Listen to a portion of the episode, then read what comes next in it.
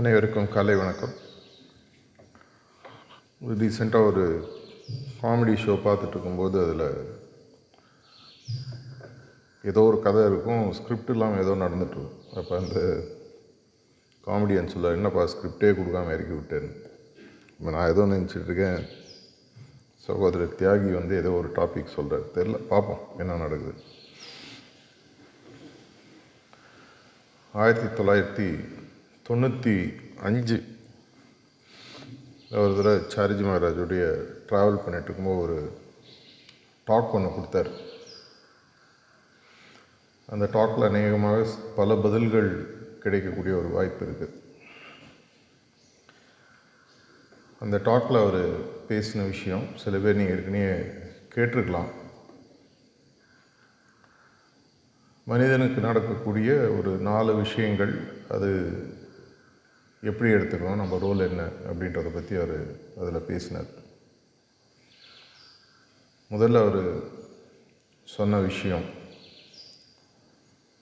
இந்த உலகத்தில் நம்ம எடுக்கக்கூடிய பிறவி நம்மளுடைய உடல் அமைப்பு அங்க அடையாளங்கள் சில பேசிக் ட்ரீட்ஸ் இது எதுவுமே வந்து பார்த்திங்கன்னா நம்மளுடைய தாய் தந்தையிலிருந்தும் நம்மளுடைய மூதாதைகள்கிட்டேருந்தும் வருகிறது.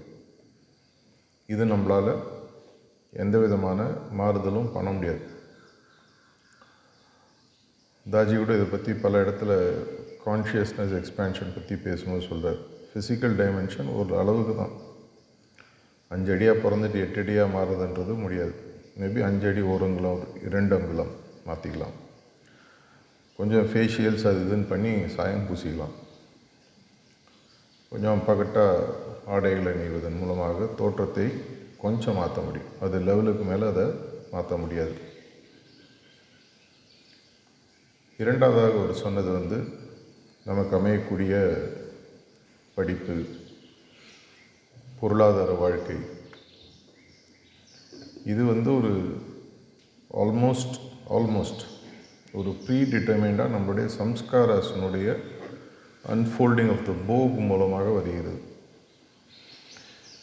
இதற்கான க்ரியேஷனை நம்ம முன்னாடியே பண்ணிட்டோம்.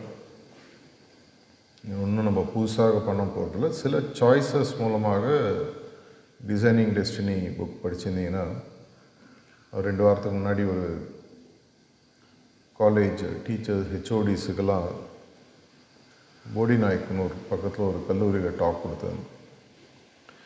விதியை மதியால் வெல்ல முடியுமான்னு அந்த டாக் கூட நீங்கள் கேட்கல. இதை பற்றி நான் ரெஃபர் பண்ணியிருக்கேன். ஒரு லெவலுக்கு அது கண்ட்ரோல் ஒன்று ரெண்டு நம்ம சாய்ஸஸ் வச்சு சில போர்ஷன்ஸை மாற்ற முடியும். ஃபிக்ஸட் டெஸ்டினி இன்டர்மீடியரி டெஸ்டினி அது மாதிரி. மூணாவது விஷயம்னு சொல்லி பார்த்திங்கன்னா நம்மளுடைய ஆன்மீக பயணம் ஆன்மீக முன்னேற்றம். இதில் நமக்கு ஒரு சிறு பங்கு பெரிய பங்கு குருநாதருடையது. அதில் அவர் என்ன சொல்கிறாருன்னா நம்மளுடைய சிறு பங்குன்றது நம்மளுடைய முயற்சியின் மூலமாகவும் நம்ம எப்படி நம்மளுடைய ப்ராக்டிஸை பண்ணுறோன்றத வச்சு நம்ம க்ரியேட் பண்ணக்கூடிய டிசர்விங்னஸ் ஆனால் அதுக்கு மேலே ஆன்மீக முன்னேற்றத்தை பொறுத்த வரைக்கும் கொடுக்கறது ஃபுல்லான்னு பார்த்தீங்கன்னா குருநாதர் தான். ஆனால் நாலாவதாக ஒரு விஷயம் அதில் அவர் சொல்கிறார் ஆனால் ஒரு விஷயம் மட்டும் இயற்கையோ சம்ஸ்காராஸோ உங்கள் தாய் தந்தையோ உங்கள் குருநாதரோ க்ரியேட் பண்ண முடியாத ஒரு விஷயம் அப்படின்னு சொல்லும்போது தான் அவர் சொல்கிறது தன்மை மாற்றம் இல்லை தன்மை முன்னேற்றம். தன்மை மாற்றம்ன்ற வார்த்தை பேசும்போது ஒரு தடவை ஒரு அபியாசி அப்ஜெக்ட் பண்ணார். ஏங்க நாங்களும் அவ்வளோ மோசமாக இருக்கோம் மாறணும். இல்லைங்க ரிஃபைனிங் முன்னேற்றம்னு சொல்லி எடுத்துக்கலாம். இருக்கிறதோட இன்னும் பெட்டராக மாறுவது. இந்த தன்மை முன்னேற்றன்றது it's a life long journey இதை வந்து ஒரு அளவுக்கு தான் ஒரு மாஸ்டரால் ஒரு தன்னுடைய பேச்சுக்கள் மூலமாகவும் தன்னுடைய செயல்கள் மூலமாகவும் நம்மளை அவரால் பாதிக்க முடியும் பாசிட்டிவாக இதற்கு முழு கண்ட்ரோல் நம்ம தான் இதன் விஷயமாக ஒரு ரெண்டு மூணு வருஷத்துக்கு முன்னாடி தாஜி ஒரு டாக்கில் பேசுகிறாரு இது அநேகமாக நீங்கள் கேட்டிருக்கலாம் ஒரு ப்ரிசெப்டர் கான்ஃபரன்ஸில் பேசினார்னு நினைக்கிறேன். What is your final version இந்த உலகத்துலேருந்து நீ போய் உன்னுடைய குருநாதர் உன்னோட மேக்கர் கிரியேட்டரை மீட் பண்ணும் பொழுது உன்னுடைய ஃபைனல் வெர்ஷன் என்ன? நீ எப்படி அவரை போய் பார்க்க போகிற என்னவாக நீ போய் அவரை பார்க்க போகிற உன்னை நான் கீழே அனுப்பிச்ச போது நீ எப்படி இருந்த? இங்கே திரும்பி வரும்போது நீ எப்படி இருக்க? அப்படின்ற ஒரு எக்ஸசைஸை எல்லா அபியாசிகளையும் எல்லா ப்ரிசப்டர்ஸையும் அப்போ பண்ண சொன்னார். எழுதுங்க. ஒரு புத்தகத்தை எடுத்தோ இல்லை ஒரு டைரி எடுத்தோ இன்றைக்கி இது வரைக்கும் எழுதலைன்னா. ஏன்னா இதில் வந்து ஒரு இன்ட்ரெஸ்டிங்கான ஒரு ட்விஸ்ட் இருக்குது யாருக்குமே நமக்கு வந்து எக்ஸிட் டேட் தெரியாது. என்ன தான் ஜோசிகாரன் சொன்னாங்க இவங்க சொன்னாங்க. ஏன்னா அந்த ஜோசியத்தை வச்சு ஒரு கிருஷ்ணதேவராக தெனாலிராமன் கதை படிச்சிருப்பீங்க. ஒரு முறை கிருஷ்ணதேவருடைய அரசவைக்கு ஒரு பெரிய ஜோசியர் வராது அவர் வந்து உங்களுக்கு இந்த கஷ்டங்கள்லாம் வரப்போகுது இந்த பிரச்சனைகள்லாம் வரப்போகுது அப்படின்னு சொன்னோன்னா கிருஷ்ணதேவர் ரொம்ப தோண்டு போய் உட்காந்துரு அப்போ தெனாலிராமன் வரதாகவும் என்ன ஆச்சு? இது மாதிரி அவர் சொல்லியிருக்காரு. ஓ அப்படியா? அந்த ஜோசியரை பார்த்து கேட்குறாராம் நீங்கள் நல்லா சொல்வீங்களா? இது வரைக்கும் நான் சொன்னதெல்லாம் பலிச்சிருக்கு உன் ஜாதகத்தை பார்த்து கொஞ்சம் எடுங்க எடுக்கிறார்? எவ்வளோ நாள் இருக்க போகிறீங்க அவருக்கு அப்போ நாற்பத்தஞ்சு வயசு நான் தொண்ணூறு வயசு வரைக்கும் நல்லா இருப்பேன். கத்தி எடுத்து கழுத்து வெட்டுறார். அந்த இடத்துலையே அந்த ஜோசியர் இருந்து போகிறார் ராஜாட்ட சொல்கிறார் பாருங்கள் அவரோடதே அவருக்கு பார்க்க தெரியல. அதனால் வந்து எதிர்காலம் இன்றைக்கி சாயங்காலமா நாளைக்கா இன்னும் நாற்பது வருஷமா தெரியாது. அங்கே தான் அந்த ட்விஸ்ட்டு வருது. இதே தான் வந்து பார்த்திங்கன்னா அந்த யக்ஷன் யக்ஷ பிரச்சனைன்னு சொல்லி மகாபாரதத்தில் நம்ம படிச்சிருவோம். கடைசியில் அவர் கேட்கக்கூடிய கேள்விக்கு யுதிஷ்டன் பதில் சொல்லுவதாக அமையப்பட்ட ஒரு ஒரு டயலாக் உலகத்திலே இருப்பதற்குள்ள அதிசயமான விஷயம் என்ன? என்னை சுற்றி எல்லாம் போயிட்டுருப்பாங்க ஆனால் நான் எப்பவும் இருப்பேன். அப்படின்னு மனதின் நினைக்கக்கூடியது தான் இருக்கிறதுக்குள்ள ஒரு அதிசயமான விஷயம். அதே மாதிரி ஒரு மாயையில் தான் நம்மளும் மனுஷங்க தானே. அபியாசின்னு ஒன்றும் தனியாக நம்மளுக்கு ஒன்றும் அடிஷ்னலாக ரெண்டு கொம்பு கிடையாது. நமக்கும் அந்த ஒரு மாயை இருக்குது தெரிஞ்சோ தெரியாமலோ. எவ்வளோ நாள் இருப்போம்னு தெரியாது. ஃபைனல் வெர்ஷனை டிஃபைன் பண்ணணும். இதுவும் சாரிஜி பேசின டாக்கும் மேபி சகோதரர் கேட்ட சில கேள்விகளும் ஒன்றாக வந்து அமையக்கூடிய வாய்ப்பு இருக்குது என்னுடைய ஃபைனல் வெர்ஷன் என்ன? இப்போ ஒரு கல்யாணம் நடக்குது அப்படின்னு சொன்னால் ப்ரைடல் மேக்கப்புன்னு சொல்லி பண்ணுவாங்க. பிரைட் க்ரூம் மேக்கப் நான் பெருசாக படித்ததில்லை ஆனால் பிரைடல் மேக்கப்ன்றது ஒரு பெரிய மல்டி குரோர் தொழில் இன்றைக்கி இந்தியாவில் ரிசப்ஷன்லாம் போயிருக்காங்க ஏழு மணி ரிசப்ஷனுக்கு எட்டு மணிக்கு போவோம். பொண்ணு வரலைங்க வந்துகிட்டே இருக்குது மேக்கப்புக்கு போயிருக்காங்க. அது பிரைடல் மேக்கப்ன்றது வெளித்தோற்றம். இன்றைக்கி இருக்கும் நாளைக்கு போயிடும். ஆனால் அந்த உள் தோற்றம் எப்படி நம்ம மேலே போகும்பொழுது என்ன மாதிரி முகத்தை நம்ம அவருக்கு காட்ட போகிறோம் முகம்னா ஒரு ஃபிசிக்கல் முகம் இல்லை நம்மளுடைய உள் முன்னேற்றம். இதை அவர் எழுத சொல்கிறார் டைரி எடுத்து எழுதுங்கன்னு சொல்லி எங்களுக்கெல்லாம் இப்போ ஒரு எக்ஸசைஸ் கொடுத்தார். அதை நிறைய அபியாசிகளோடு நான் பல முறை பகிர்ந்துருக்கு இது வரைக்கும் நம்ம செய்யலைன்னா அதை நம்ம ஒரு எக்ஸசைஸாக எடுத்து பண்ணலாம். இது இன்றைக்கி மத்தியானமே எழுதி சாயங்காலமே ஃபைனலைஸ் பண்ணுன்ற அவசியம் இல்லை. என்னுடைய படைத்தவரை என்னுடைய குருநாதரை நான் போய் ஃபைனலாக சந்திக்கும் பொழுது அவர் எங்கிட்ட என்ன பார்க்கணும்? ஐடியலி அவர் தன்னுடைய குருநாதரை உங்கள்கிட்ட பார்க்கணும் அப்படின்னு சாரிஜி வந்துட்டு இந்த கேள்வி பதில் சொல்லியிருக்கார். நீ மேலே போகும்போது பாபுஜி ஒன்று பார்த்தாருன்னா லாலாஜியை அவர் உங்கள்கிட்ட பார்க்கணும்.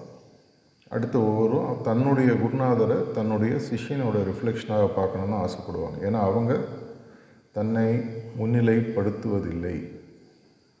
இதை பற்றி நான் ஒரு தடவை சாரிஜியோட பேசும்போது சொன்னார். யாரும் கேட்டாங்க இன்ஃபேக்ட் நான் கேட்கல. நீங்கள் எப்பாவது மாஸ்டர் நீங்கள் நினச்சது உண்டா? எல்லாருமே அவங்கள மாஸ்டர் தானே கூப்பிடுறாங்க. இந்த வார்ப்பா அவங்க அவங்களுக்கு எது தோணுதோ கூப்பிடுறாங்க. இவர் பாரு அப்பான்னு கூப்பிடுவாரு அவர் பாரு சாரிஜின்னு கூப்பிடுவாரு இவர் கூப்பிட்றாங்க ஏதோ கூப்பிட்றாங்க. நான் அதுக்கு பதில் சொல்கிறேன் அவர் ஆனால் சொன்ன ஒரு பதில் என்ன அப்படின்னு சொன்னால் என்னுடைய மனதில் எப்பவுமே நான் பாபுஜியோட பிரைமரி டிசைபிள் இதில் எனக்கு எந்த விதமான மனதில் மாற்றமோ வேறு விதமான எண்ணமோ கிடையாது. அதை நான் எப்பவுமே நான் அட்லீஸ்ட் ரெண்டு மாஸ்டர்ஸோட கூட இருக்கிறதுனால அதை பார்த்துருக்கு. அவங்களுடைய மனதில் அவங்களுக்கு எந்த விதமான ஒரு தான் ஒரு மாஸ்டர் அப்படின்ற எண்ணம் ப்ரொஜெக்ட் அவங்க பண்ணி நான் பார்த்ததே கிடையாது. நம்ம அவரை ஓட்டுகிறோம் அது வேறு விஷயம். அதுலேயே எனக்கு பல கேள்விகள் உண்டு. ரெண்டு மூணு வாரத்துக்கு முன்னாடி ஒரு இடத்துல பேசும்பொழுது எல்லாரையும் கேட்டேன். மாஸ்டர்ன்ற வார்த்தை சொல்லும்போது உங்களுடைய மனதில் எது உருவாகியது? அநேகமாக எல்லோரும் சொன்னாங்க மாஸ்டருடைய உருவம் எங்களுக்கு வருது. அப்படின்னா அவர் தான் மாஸ்டரா. இல்லை அதை தாண்டி ஏதாவது இருக்கா? அதை பற்றி நம்ம யோசிச்சிருக்கோமா? அப்படின்ற சில கேள்விகள் நான் அங்கே வச்சேன். ஒரு இடத்துல தாஜி ஒரு டாக்கில் சொல்கிறார் எந்த அளவுக்கு இன்டீரியரைசேஷன் ஆகும்னு சொன்னால் ஆகணும். அப்படின்னு சொன்னால் உன்னுடைய குருநாதர் அந்த உடல் அளவில் இருக்கக்கூடிய குருநாதர் உன் பக்கத்தில் நடந்து போகும்போது அவர் தெரியாமல் உன் மேலே இடித்தா கூட யார் இடித்தாங்கன்றதே தெரியாத மாதிரி ஒரு நிலையில் நீ வாழக்கூடிய ஒரு நிலை தான் உண்மையான ஒரு இன்டீரியரைசேஷன் அப்படின்னு சொல்லி சொன்னார்.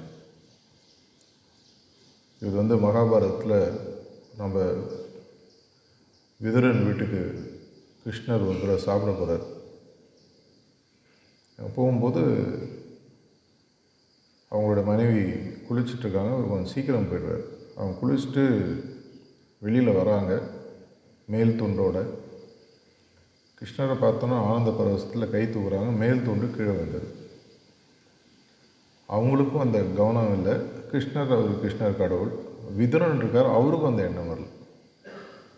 என்ன மனைவி இப்படி நின்றுட்டாங்களே அப்படின்னு சொல்லி. அந்த அளவுக்கு அவங்களுக்கு தனக்கும் கிருஷ்ணருக்கும் வித்தியாசம் இல்லைன்ற நிலையை ஒரு உணர்ந்த நிலைக்கு அவங்க எப்பவுமே இருந்ததாக மகாபாரத்தில் சொல்லுவாங்க. அதே நிலையில் விதிரனும் இருந்ததாக சொல்லுவாங்க. நமக்கு உண்மையாகவே அப்படின்னா என்ன ஃபைனல் வெர்ஷன் அப்படின்றது நமக்கு ஒரு முடிவுக்கு வரணும். ஏன்னா இங்கே இருக்கக்கூடிய நம்மளுடைய வாழ்க்கையானது எப்பவுமே பார்த்திங்கன்னா ஒர்க் இன் ப்ரோக்ரஸ் அட்லீஸ்ட் அப்படி தான் நான் பார்க்குறேன். இந்த முடிந்த தயார் நிலை ப்ராடக்ட் எவ்வளோன்றது அவருக்கு தான் தெரியும். அப்படி இந்த ஒர்க் இன் ப்ரோக்ரஸ் நம்ம இருக்கிற பட்சத்தில் அவரை நான் சென்று சந்திக்கும் பொழுது இந்த உடலை விட்டு ஏதோ ஒரு காலத்தில் அவர் என்கிட்ட என்ன பார்க்கணும்? நான் சொன்ன சில கருத்துக்களோ உங்களுக்கு சில எண்ணங்கள் வந்திருக்கலாம். ஆனால் உங்களுக்கு அதில் எது சரின்னு தோணுதோ இதோட பெட்டர் வெர்ஷன் ஏதாவது தோணுச்சுன்னா அதை எழுதிக்கங்க. இரண்டாவது அந்த எக்ஸசைஸ்லேயே ஒன்று சொன்னார். அந்த ஃபைனல் வெர்ஷனுக்கும் இப்போ நீ இருக்கிற வெர்ஷனுக்கும் என்ன கேப் நார்மலாக மேனேஜ்மெண்ட்டு இதெல்லாம் ஸ்கில் கேப் அனாலிசிஸ்ன்னு சொல்லுவோம். ஒரு தொழிலுக்கு நீ முன்னாடி முன்னேறணும்னா போக வேண்டிய இடத்துல நீ எப்படி இருக்கணும் இப்போ நீ எப்படி இருக்க அடிஷ்னலாக நீ என்ன கற்றுக்கணும் அதன் மூலமாக தொழிலில் இன்னும் கொஞ்சம் முன்னேற்றம் அப்படின்னு சொல்லி சொல்லுவாங்க. அதே மாதிரி என்னுடைய ஃபைனல் வெர்ஷனை நான் முதல்ல எழுதினதுக்கப்புறம் ஒரு லைன்லேயோ ரெண்டு லைன்லேயோ மூணு லைன்லேயோ. இப்போ சகோதரர் கேட்ட மாதிரி அந்த அனானிமிட்டி இந்த மாதிரி விஷயங்களோட நான் வாழணும். இது எல்லாத்தையும் எழுதிக்கலாம். உங்களுக்கு எது தோணுதோ. இது ஒரே வார்த்தையில் இருக்கணுன்றது இல்லை. ஏன்னா இப்போ சொல்லிட்டாருங்க மாஸ்டர் மாதிரி நாங்கள் போய் ஃபைனல் வருஷனில் இருக்கணும் அப்படின்னு தியரிட்டிக்கலாக எழுதுறது வேறு. உணர்ந்து எழுதுவது வேறு. இதற்கான டூல்ஸ் பலமுறை சாரிஜி எக்ஸ்பிளைன் பண்ணியிருக்கார். இந்த மாதிரி விஷயங்கள்லாம் டவுட் வரும்போது வெளியில் யாரையாவது கேட்குறத விட பிரார்த்தனையின் மூலமாகவும் தியானத்தின் மூலமாகவும் என்ன பதில் வருதுன்னு பாரு. எனக்கு ஒரு முக்கியமான ஒரு கேள்வி பல வருடங்களுக்கு முன்னாடி வந்த பொழுது என்ன பண்ணலாம்? அப்படின்னு கேட்டேன். அது லௌகீகம் சார்ந்த விஷயம். காயத்தில் இருந்தோம் உட்காந்து மெடிடேட் பண்ணி என்ன பதில் வருதோ சொல்லு அப்படின்னாரு. இருபது நிமிஷம் மெடிடேட் பண்ணதுக்கப்புறம் ஏதோ பதில் வந்தது. நான் அவர்கிட்ட போய் சொன்னேன். இதுதான் நானும் யோசித்தேன் ஆனால் நான் சொன்னேன்னா நாளைக்கு நீ வந்து என்ன நீ சொல்லுவ? பதில் உங்கள்கிட்டருந்தே வந்திருக்கு. இதை போய் செய் அப்படின்னு. அதே மாதிரி உங்களுடைய ஃபைனல் விஷன் என்னன்றதை நீங்கள் உள்ளே இருக்கக்கூடிய அந்த மாஸ்டருடைய உண்மையான சோர்ஸ் அங்கே கேளுங்க. நான் என்னவாக உன்னை வந்து சந்திக்கணும்? அந்த வருஷம் நாங்கள் இங்கேயே தான் மாறி ஆகணும். தனியாக நம்ம இந்த உடலை விட்டு போனதுக்கப்புறம் மேலே போய் மாற போகிறதில்ல ஸோ இந்த ஒர்க் இன் ப்ரோக்ரஸ் இப்போ இருக்கக்கூடிய ஒரு கார்பன் எப்படி ஒரு வைரமாக மாறணும்? கார்பன் வைரமாக மாறணும்னா நமக்கு தெரியும். சூப்பர்ஃபிஷியலாக சர்ஃபேஸ் லெவலில் இருந்ததுன்னா அதுக்கு பேர் லிக்னைட் ஒரு ஐநூறு ஆயிரம் அடி தாண்டும் போது அது கோல் அப்படின்னு சொல்லி மாறுது. அதே கார்பன் தான். ஐயாயிரம் அடி தாண்டும் பொழுது அது அதனுடைய அந்த ப்ரெஷரை தாங்கும் பொழுது அது வைரமாக மாறுகிறது. இது ஜியாலஜிஸ்ட் எல்லாருக்கும் தெரியும்.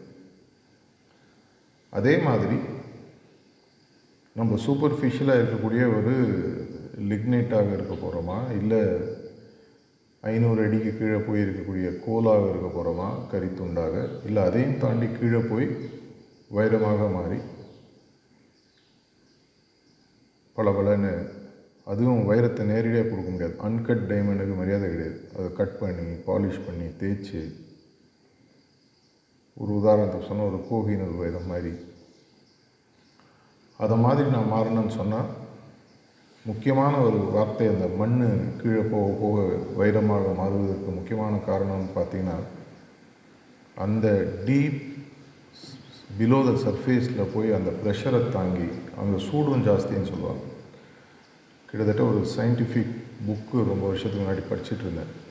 அதில் அவங்க சொல்கிறாங்க கோர் ஆஃப் த எர்த்துக்கு ஒன்றால் போக முடிஞ்சதுன்னா சன்னனுடைய சர்ஃபேஸில் இருக்கிற டெம்பரேச்சர் அங்கே இருக்கும் அப்படின்னு சொல்லி ஒரு புக்கில் படித்தேன் எவ்வளோ தூரம் அது கரெக்டுன்னு தெரில சன்னுடைய சர்ஃபேஸ் சர்ஃபேஸ் டெம்பரேச்சர் கிட்டத்தட்ட சிக்ஸ் தௌசண்ட் டிகிரி சென்டிகிரேட்னு சொல்கிறாங்க அப்படி போகும்பொழுது அந்த ப்ரெஷரை தாங்கி அங்கே போய் ஒன்றால் இருக்க முடியும். இதை வச்சு ஃபேண்டசி மூவிஸ்லாம் வந்துருக்கு. சென்டர் ஆஃப் த எர்த் படம்னா நீங்கள் நேஷ்னல் ஜியோகிராஃபியில் பார்க்கலாம். இன்ட்ரெஸ்டிங்காக இருக்கும். அவங்களுடைய கற்பனையில் வந்தது. அங்கே ஒரு சிவிலைசேஷன் இருக்கிறதாகவும் அங்கே எப்படி வாழறாங்க அது மாதிரி. அந்த ப்ரெஷரை தாங்கி அந்த அளவுக்கு நம்ம அங்கே போகக்கூடிய அளவுக்கு தயாராக இருக்கிறதுக்கு தான் இந்த பயணம். இந்த ப்ரெஷர்ன்றது உங்களுடைய அபியாஸில் வரலாம். கூட இருக்கிறவங்களுடைய வார்த்தைகள் மூலமாகவும் வாழ்க்கையில் நம்ம சந்திக்கக்கூடிய சவால்கள் பிரச்சனைகள் மூலமாகவும். தாஜி திரும்பி திரும்பி சொல்கிறார் இல்லையா நைன்டி ஃபைவ் பர்சன்ட் ஆட்டிடியூட் தானே. அஞ்சு பர்சன்ட் தான் மற்ற விஷயங்கள். என்னுடைய தன்மை மாற்றத்துக்கு முக்கியமான இன்புட்டாக அவர் கொடுக்குறதுன்னு பார்த்தீங்கன்னா என்னுடைய வாழ்க்கை அணுகுமுறை மற்றும் ஒப்புக்கொள்ளும் மனப்பான்மை. Acceptance and attitude towards acceptance இதை இரண்டை நான் டெவலப் பண்ணும்பொழுது ஆட்டோமேட்டிக்காக நமக்கு தெரியும். நான் எதுவாக மாறணும்? என்னுடைய குருநாதர் எதுவாக மாறினா அவருக்கு உண்மையான ஒரு சந்தோஷம் வரும். அல்டிமேட் ப்ராடக்டை பார்க்கும்போது ஹைரார்க்கியே சந்தோஷப்படும்னு ஒரு இடத்துல சாரதி சொல்லியிருக்கார். They will be waiting with red carpet to welcome you அப்படின்னாரு ஒரு தடவை. ஒரு ரத்தன கம்பளத்தை போட்டு வெயிட் பண்ணிட்டு போவாங்க. அதுக்குன்னு அந்த கற்பனையோடு போகாதீங்க. கம்பளம்லாம் எடுத்துகிட்டு போயிருக்காங்களான்னு தெரில மேலே. ஆனால் அவர் கேட்ட கேள்விகளுக்கும் நம்மளுடைய இந்த பாதையை நம்ம எடுத்துகிட்டு நம்ம இங்கே வந்துருக்கோம் நான் ஒரு தடவை ஒரு சின்ன கேள்வி சாரதி மணப்பாக்கம் ஆசிரமில் கேட்டார். ஒரு டம்ளரில் வந்து அமிர்தம் இருக்குது ஒரு அஞ்சடி டெப்த்து பெரிய ஒரு பாத்திரம்னு வச்சுக்கோங்க. அந்த விளிம்பில் நீ சுற்றிட்டுருக்க உள்ளே விழுந்தால் நீ முழுகிடுவ. என்ன பண்ணுவேன்னு கேட்டார். இம்மீடியட்டாக எல்லாரோட பதில் நான் எட்ஜிலேயே அப்படியே இருப்பேன் அப்படின்ற மாதிரி சொன்னார். அவர் சொன்னார் அமிர்தம் நான் முதலே சொன்னேன். அமிர்தம்ன்றது என்ன? அது சாப்பிட்டவனால சாக முடியாது. அப்போ அதுக்குள்ளே நீ குதிக்காமல் ஏன் எட்ஜில் உட்காந்துருக்கேன்னு கேட்டார். இதுலேருந்து எனக்கு அந்த காலத்தில் ஒரு புரிஞ்ச ஒரு விஷயம். அப்படின்னு சொல்லி பார்த்தீங்கன்னா நம்மளுடைய ஆன்மீக பாதைன்றது அந்த மாதிரி ஒரு real nectar of spirituality nectar of life மட்டும் கிடையாது. அதில் ஆனால் நம்ம முழுமையாக குதிக்காமல் இந்த பெரிஃபரல்லையே சுற்றுறவங்க நிறைய பேர் இருக்காங்க. நம்ம பெரிஃபரலில் சுற்றுறோமா இல்லை உள்ளே குதிச்சிட்டோமான்ற கேள்விக்கு நீங்கள் தான் பதில் சொல்லணும். ஏன்னா யாரையும் நான் வந்து ஜட்ஜ் பண்ணக்கூடிய ஒரு தவறை செய்ய விரும்பவில்லை. ஏன்னா முன்கணிப்புன்றது வந்து நேற்றுக்கு தான் அதை பற்றி ஒரு இடத்துல பேசினேன். ரொம்ப பெரிய பிரச்சனையை நமக்கும் உருவாக்கும் மற்றவங்களுக்கும் உருவாக்கும். இவர் இப்படி பார்க்கறதுக்கு இருக்கார் போன வருஷம் தான் சேர்ந்தார். இவருக்கெல்லாம் அந்த ஆன்மீகத்தினுடைய டெப்த்து தெரியாதுன்ற ஒரு தவறை பண்ணக்கூடாது. இல்லை முப்பது வருஷமாக நாற்பது வருஷமாக இருக்கார். இவருக்கு எல்லாமே தெரியும். அந்த தவறும் பண்ணக்கூடாது. ஆனால் ஒன்று மட்டும் தெரியுது இந்த ஆன்மீக விளிம்பில் நிறைய அபியாசிகள் உட்காந்துருக்காங்க பார்த்துக்கலாங்க டைம் இருக்கு. என்ன அவசரம்? இது ஒரு சைடு ரெண்டாவது அதில் உள்ள என்ன இருக்குதுன்னு தெரியாது. நம்ம ஊரில் ஒரு ஆழமான ஒரு கிணறுல ஃபஸ்ட்டு டைம் போய் எட்டி பாருனா ரொம்ப பத்திரமாக எட்டி பார்ப்பாங்க. ஒரு இடம் விழுந்துட்டா. ரிஸ்க் எதுக்கு?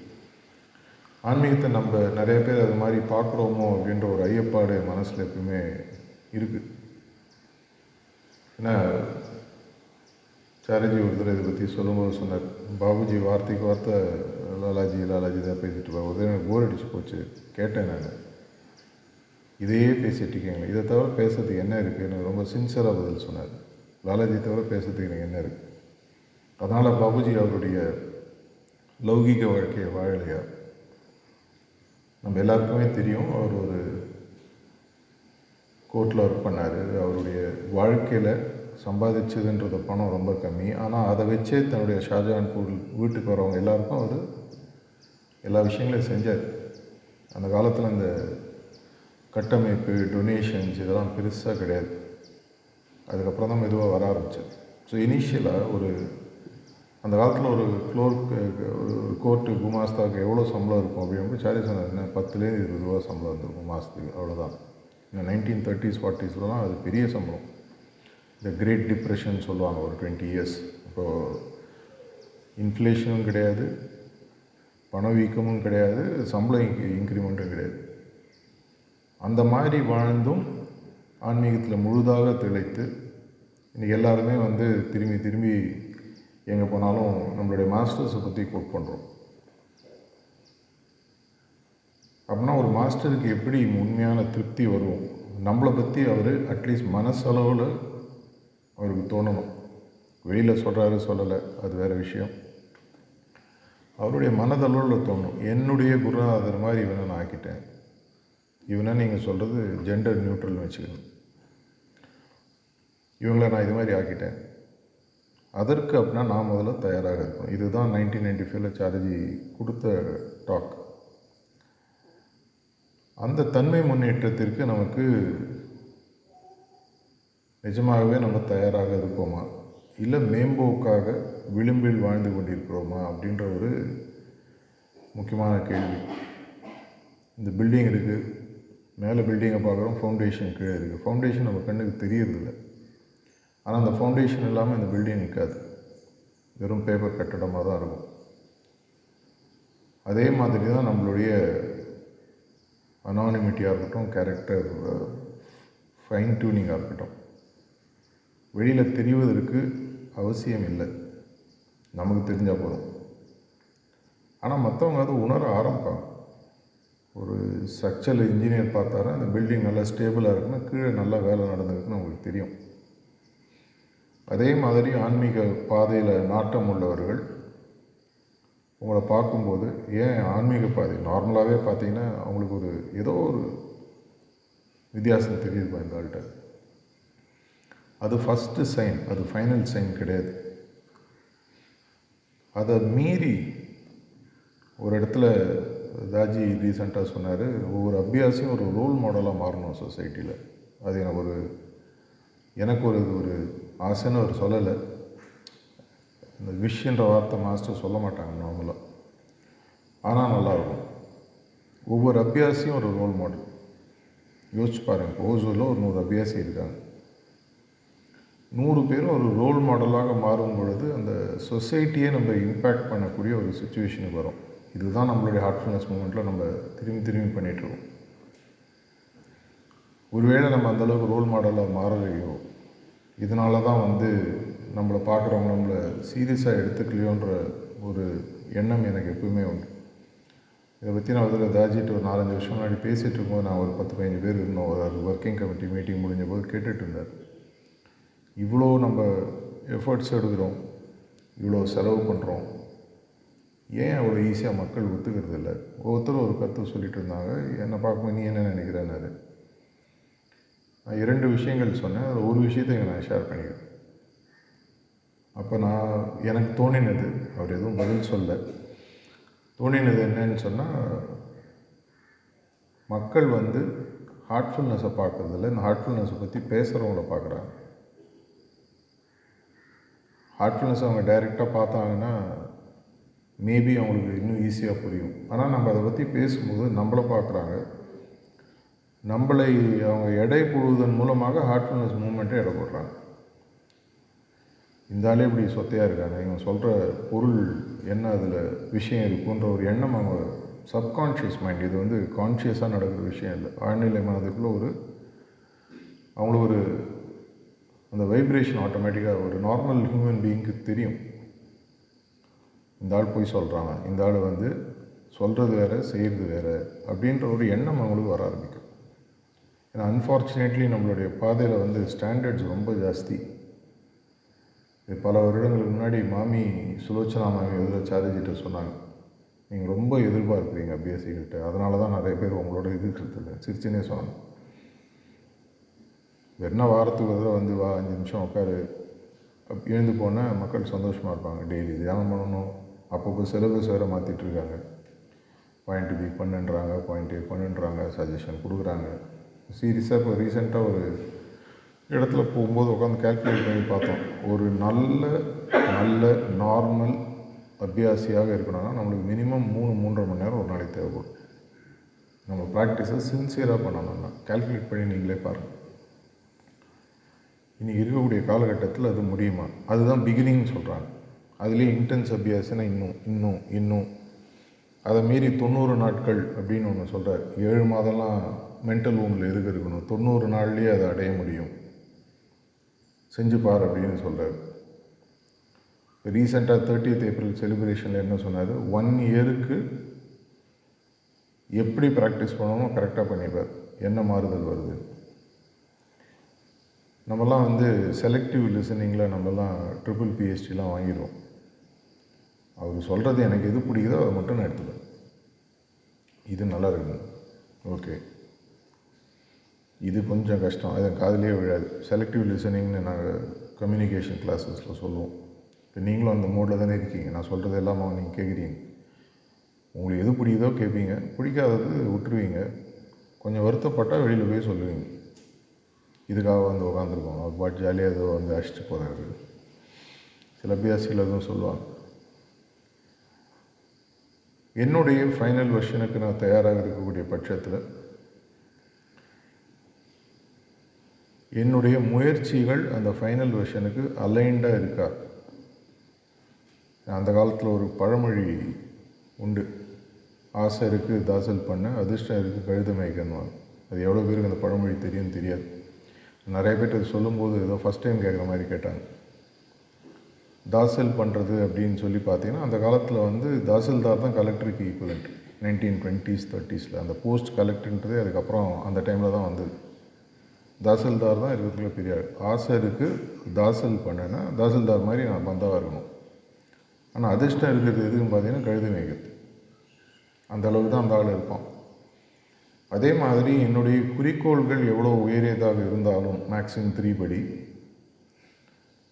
வெறும் கழுதை மேய்க்கிற எஃபர்ட் நான் போட்டேன்னா கழுதை தான் மேய்ச்சாகணும் தாசில்தாராக மாறினா தாசில்தாராக மாறுவதற்கு தேவையான செயல்களையும் முயற்சிகளையும் நான் எடுக்கிறோம் என்னுடைய ஃபைனல் வெர்ஷன் நான் மேலே போகும்போது உதாரணத்துக்கு சொல்கிறேன் இது அப்படியே நீங்கள் காப்பி பண்ணுன்ற ஒரு ஒரு பிளேஸ் ஹோல்டர் மாதிரி சொல்கிறேன் தன்னுடைய குருநாதரை என்னிடம் என்னுடைய குருநாதர் பார்க்கணுன்றது அவருடைய இன்ட்ரெஸ்டாக இருக்கிற பட்சத்தில் அதுவாக நான் மாற வேண்டும்.